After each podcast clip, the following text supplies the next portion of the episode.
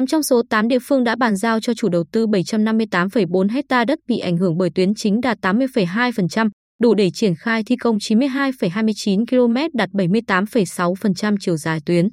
Tuy nhiên, các địa phương và cả Ủy ban Nhân dân tỉnh vẫn lo lắng khi nhiều kiến nghị với chủ đầu tư từ khi triển khai dự án đến nay vẫn chưa được giải quyết, nhất là vấn đề bàn giao mốc mỏ vật liệu, bãi thải, trạm dừng nghỉ. Theo báo cáo của Sở Giao thông Vận tải, tổng vốn Bộ Giao thông Vận tải đã cấp từ ngày 16 tháng 11 năm 2022 đến nay là hơn 4.730 tỷ đồng, đạt 60,6% so với nhu cầu hơn 7.806 tỷ đồng. Trong đó, vốn đã cấp năm 2022 là 1.507,599 tỷ đồng, vốn đã cấp theo kế hoạch năm 2023 cấp từ ngày 12 đến 30 tháng 1 năm 2023 là 3.222,5 tỷ đồng. 8 địa phương đã chi trả cho các hộ, tổ chức bị ảnh hưởng với số tiền 1.502,8 tỷ đồng, đạt 99,7% vốn cấp năm 2022. Hiện có 5 địa phương đã chi trả vốn cấp năm 2023 và việc giải ngân đang được khẩn trương tiến hành. Theo chỉ đạo của Ủy ban Nhân dân tỉnh, các địa phương đẩy mạnh hoàn tất các thủ tục khu tái định cư trong tháng 1 năm 2023 và khởi công vào tháng 2 năm 2023. Ông Phạm Văn Trung, Phó Chủ tịch Thường trực Ủy ban Nhân dân thị xã Hoài Nhơn, cho biết hiện nay, Ban Quản lý Dự án Đầu tư Xây dựng và Phát triển Quỹ đất thị xã đang lập hồ sơ thủ tục và tổ chức lựa chọn nhà thầu, triển khai thi công xây dựng 12 khu tái định cư với tổng diện tích 19 ha, 6 khu cải táng với hơn 15,3 ha cho hơn 1.600 ngôi mộ. Dự kiến tổng kinh phí chi cho các mục việc trên là khoảng 367 tỷ đồng. Theo thống kê, có 273 gia đình có nhà bị giải tỏa trắng cần bố trí tái định cư với nhu cầu bố trí 423 lô đất ở. Trong đó có 130 lô đất phát sinh do có nhiều gia đình sống chung trên cùng thửa đất. Khối lượng công việc như vậy là còn khá lớn. Ủy ban Nhân dân thị xã đôn đốc các đơn vị tư vấn khẩn trương xuất hồ sơ thiết kế cơ sở và thuyết minh, để trình Ban Quản lý Dự án 2 và Ban Quản lý Dự án 85 tham gia ý kiến và hoàn thiện hồ sơ. Sở Xây dựng, Sở Công Thương, Sở Nông nghiệp và Phát triển Nông thôn thẩm định phần thiết kế kè để có cơ sở triển khai thi công.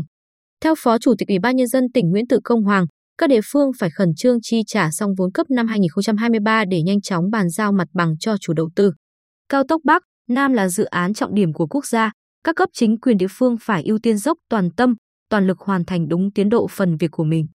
Đặc biệt cả 8 địa phương phải khẩn trương di dời phần mồ mả vì số lượng còn lại khá nhiều, dứt điểm công tác lập hồ sơ các khu cải táng, khu tái định cư, khẩn trương, đẩy nhanh các thủ tục xây dựng các khu cải táng, khu tái định cư hiện còn chậm. Đến ngày 30 tháng 6 năm 2023 phải bàn giao toàn bộ 100% mặt bằng.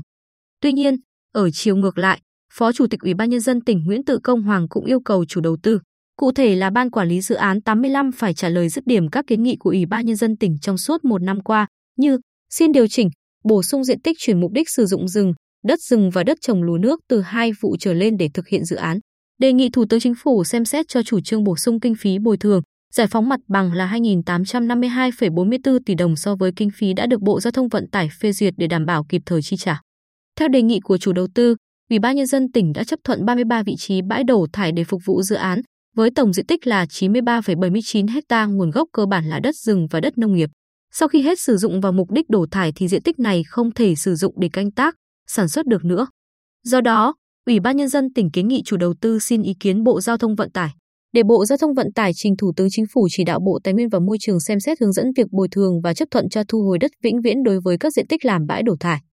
Một vấn đề nữa là hiện nay, đa số các đoạn tuyến kết nối vào nút giao liên thông là các đường địa phương nhỏ hẹp.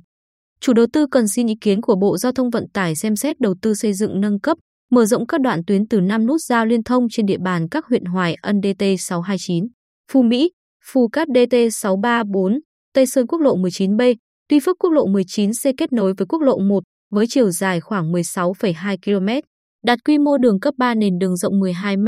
mặt đường rộng 11 m, kinh phí khoảng 300 tỷ đồng nhằm phát huy hiệu quả khai thác tuyến cao tốc. Các kiến nghị này được giải quyết sớm thì Ủy ban Nhân dân các địa phương mới có thể hoàn thành công tác bàn giao mặt bằng 100% đúng tiến độ yêu cầu.